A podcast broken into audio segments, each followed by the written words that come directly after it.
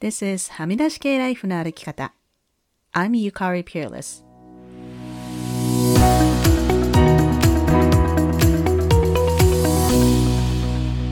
周りが決めた道からはみ出して自分だけの生き方をする人を応援するポッドキャスト。はみ出し系ライフの歩き方。Welcome to episode 234. 皆さんこんにちは。ペアレスゆかりです。年が明けて2023年になりましたね。明けましておめでとうございます。本年もどうぞよろしくお願いいたします。先週はクリスマスということでお休みして、今年初めてのハミライとなります。本当はいつも通りのスケジュールであるこちらの日曜日、まあ昨日元旦ですね、ポッドキャストを配信しようと思っていたのですが、なんと年の初めからうちの夫が体調を崩しまして、一瞬ね、コロナかなと思ったんですけれども、どうも食中毒みたいなんですよね。まあ、基本私と夫は毎日同じものを食べているんですが、私もうちの息子もどうもなくてピンピンしていて、多分ですね、金曜日の、まあ、夫が仕事先のお昼で買って食べたサンドイッチがやばいみたいな感じです。まあね、一年の最初の日から吐き気がするって言ってうんうんうなっていまして、ちょっとかわいそうなんだけど何もできなくて、まあ私がこのポッドキャストを収録しているこのオフィスがベッドルームのすぐ隣にあるので、私がこう収録したりパソコンをこうカチカチしているとうるさいので、まあ一日ゆっくり休ませてあげようということで、昨日はちょっとお休みして月曜日の今日収録しています。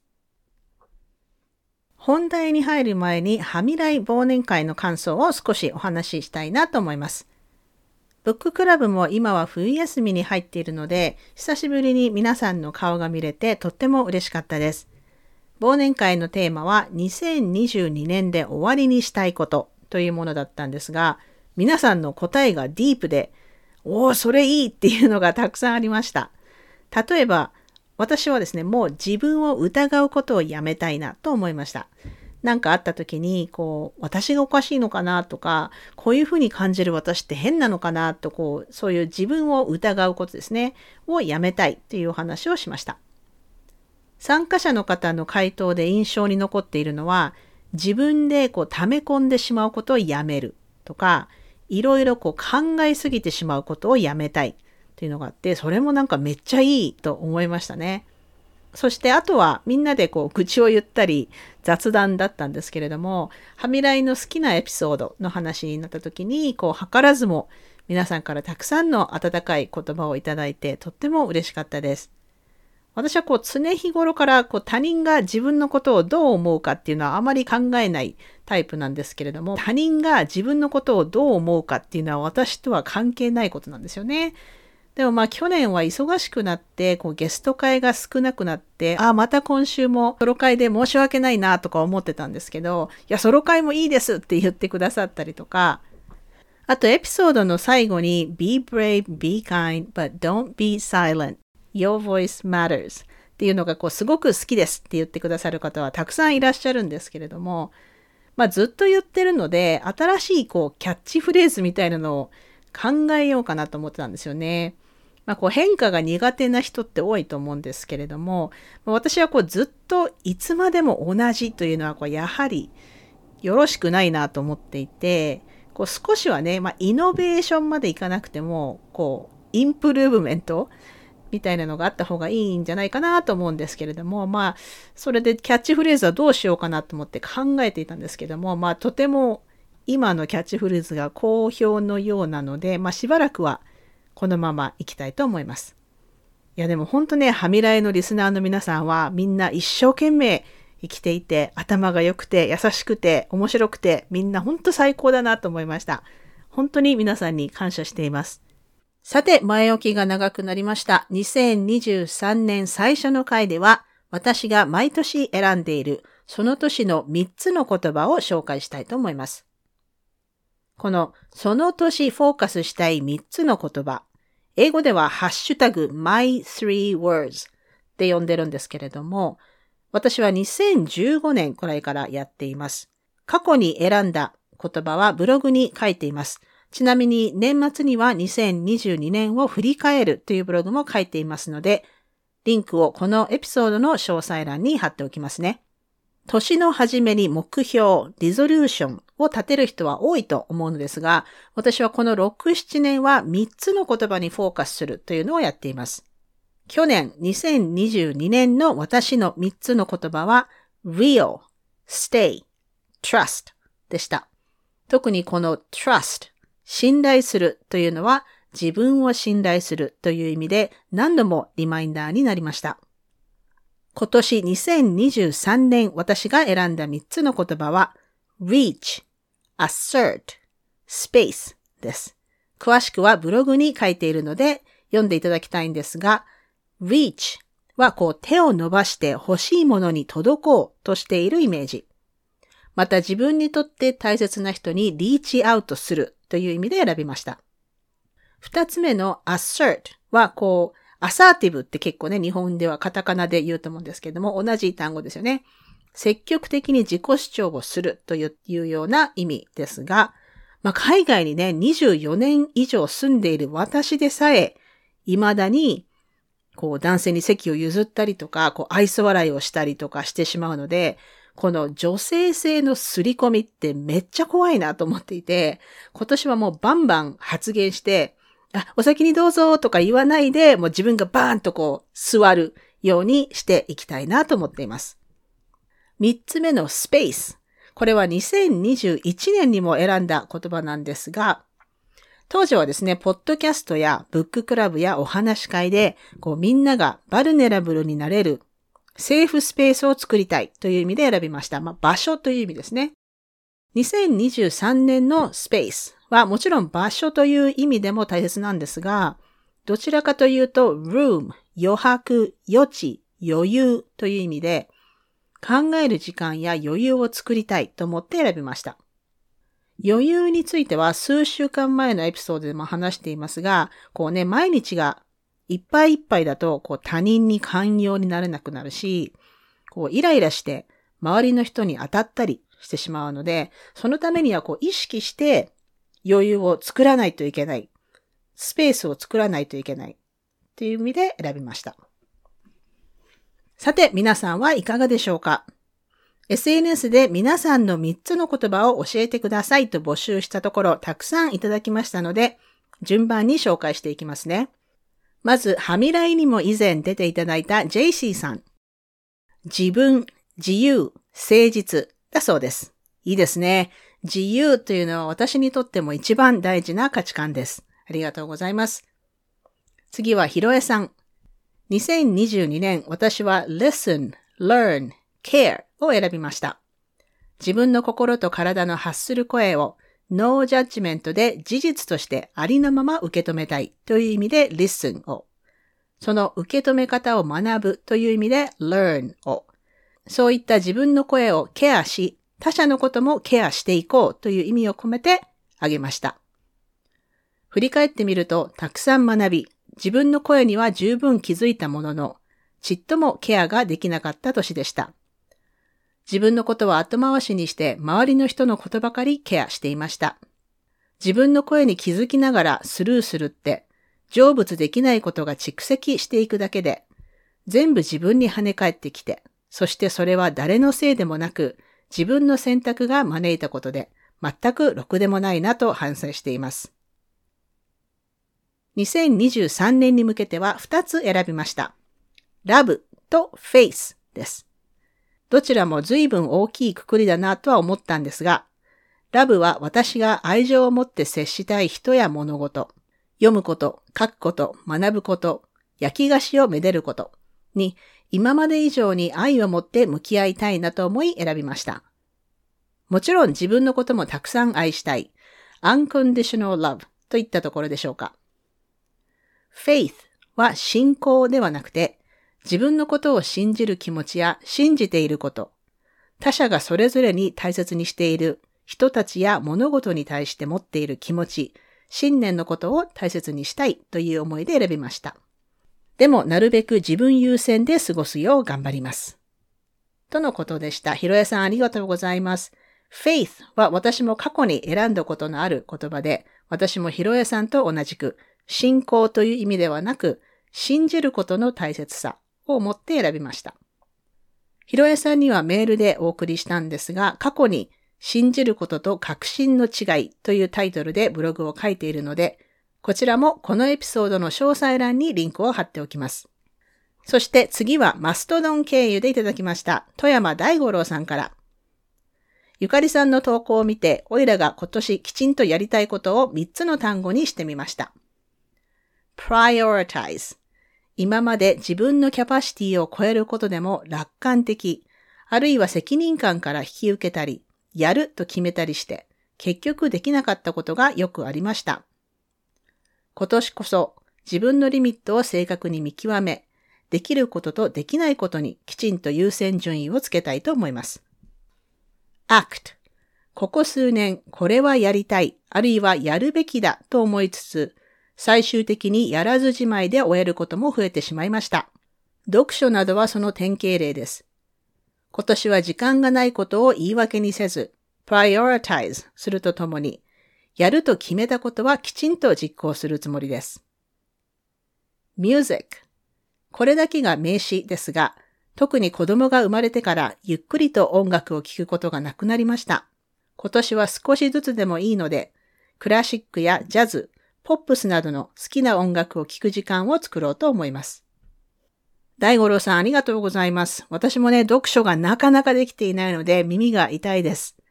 prioritize、まあ、優先順位をはっきりさせるっていうのはすごく大事ですよね。まあ、人生短いので、何をやるのか、何をやらないのか、はっきりさせること、本当に大事だと思います。そして森かほりさん。今年の3つの言葉を選んでみました。俯瞰、貢献感、シェアです。俯瞰は、ズームインしている自分に気づいて、ズームアウトしたら前進できそうだから。貢献感、これは貢献をする感じってことですね。感情の感。相手が実際はどう思っていても、自分にそういう感覚があれば満たされると思うので。シェアは自分をさらけ出していい意味で自分を壊したいと思うから。多分自分で自覚している以上に鎧をつけていると思うので。また、ブッククラブ楽しみにしています。ということです。かおりさんありがとうございます。ズームイン、ズームアウトの話は第225回、自分のことを人に話すことの大切さでもお話ししています。ズームアウト、つまり俯瞰すること、とっても大切ですよね。そしてニューヨークのマリコさんから、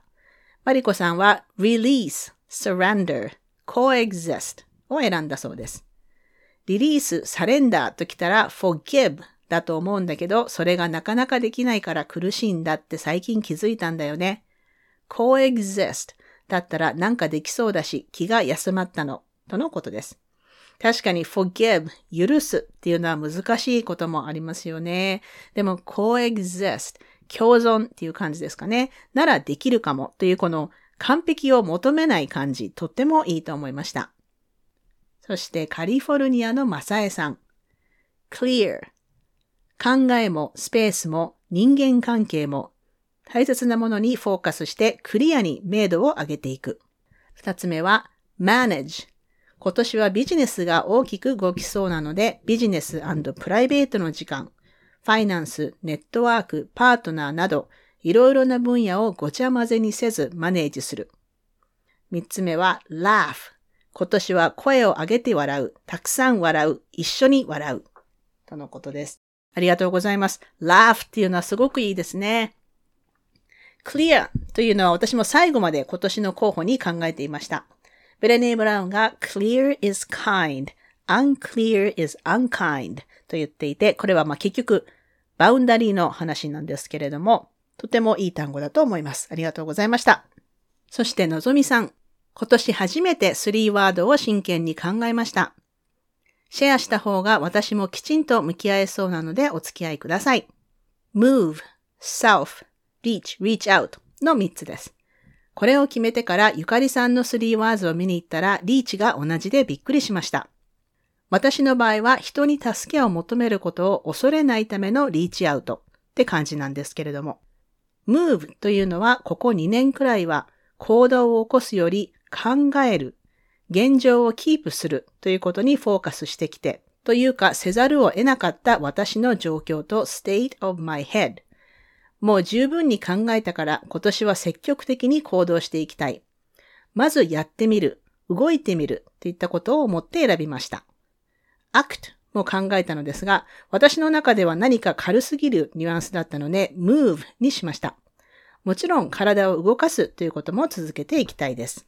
self は私がどうしたいのか、したくないのかをよく聞いて、それを大切にして正直でいるという思いです。それがきっとバウンダリーにつながっていくと思います。そして今また思いついたんですが、リーチアウトって例えば、誰かが素敵な服を着てたら声に出して素敵ねって言うとか、実は心の中でこの人すごいなとか、ありがたいなとか思ってたら、声に出して相手に届くようにするということも大事にしたいです。こういうことをいつかブッククラブで話しましたよね。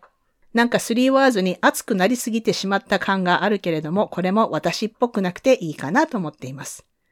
あと、去年真似しようと思って挫折したハピネスジャー。今年は花瓶とメモ帳を用意しました。これもやってみます。とのことです。のぞみさんありがとうございます。熱いのぞみさん、私も大好きです。私も今年の言葉の一つにリーチを選びましたので、お互いにリーチアウトしていきたいですね。あとこのハピネスジャーっていうのもブログに書いていますが、まあジャー、瓶でもまあ箱とかでもいいと思うんですけれども、嬉しいことがあったらメモに書いて瓶に入れていく。そして一年の最後に瓶を開けてみるっていうそれだけなんですが、こうすごく幸せな気分になれるのでおすすめです。これは食べて祈って恋をしてを書いたエリザベス・ギルバートが書いていて知ったことで、私もこの数年ずっとやっています。毎日じゃなくてもいいので、何かいいことがあったら書き留めて、こう瓶に入れるっていうね。私はこう人から届いたカードや手紙とか、あとは美味しかったこうチョコレートの包み紙とか、いただいたプレゼントのタグとか、こう何でもこう自分をハッピーにしてくれるものは入れてますね。興味のある方はぜひやってみてください。さあ、こんな感じで皆さんの3つの言葉を紹介しました。まだ決めていないという方はぜひ参考にしてくださいね。3つの言葉は付箋に書いてパソコンとかに貼っておくと忘れないのでおすすめです。まあ1月はね、みんなやる気満々の月だと思いますけど、春、夏、秋と時間が経った時に今年の3つの言葉が示すことできてるかなとチェックインするのもいいと思います。みんなでいい年にしていきたいですね。それでは今週のポジティブです。今週のポジティブはありきたりですけど、ホリデーシーズンが終わって嬉しいってことですよね。ダラダラするのもいいですけど、こうダラダラしすぎると退屈するタイプなので、こう早く仕事とか学校とか再開してって思ってました。今年は私にとって色々とエキサイティングなことが待っている年なので、早く2023年始めようぜっていう感じだったので、とても嬉しいです。そして最後にリスナーさんからのコメントを紹介します。これはクリスマス前にいただいていたメッセージなんですが、岡田かなさんから何度も感想メールを送ろうと思っていたのですが、お盆に母がぎっくり腰になってしまい、ベッドの上でつまらなそうにしている母にゆかりさんのポッドキャストを進めてみました。母は一瞬でゆかりさんに心をつかまれたようで、ゆかりさんのような考え方の人がいるんや、と虜になっていました。それからも会うたびにゆかりさんの話が出ます。田舎の家父長制の中でいろんな苦労をしてきた母に、新しい風を吹き込むきっかけになってくださりありがとうございます。これからも親子ともどもポッドキャストを楽しみにしております。かなさんありがとうございます。とっても嬉しいです。お母様のよしこさん、いつも聞いてくださってありがとうございます。ぜひ、よしこさんの感想もお時間があれば伺いたいですね。リスナーさんからのコメントには本当に毎回励まされています。ありがとうございます。それから連絡事項をいくつか。We Act 3男性特権について話そうの本の当選者はスマティさんと弥生さんです。おめでとうございます。来週までには発送したいと思っています。サクマグコレクティブに入っている方は今週末、寄り合いにて、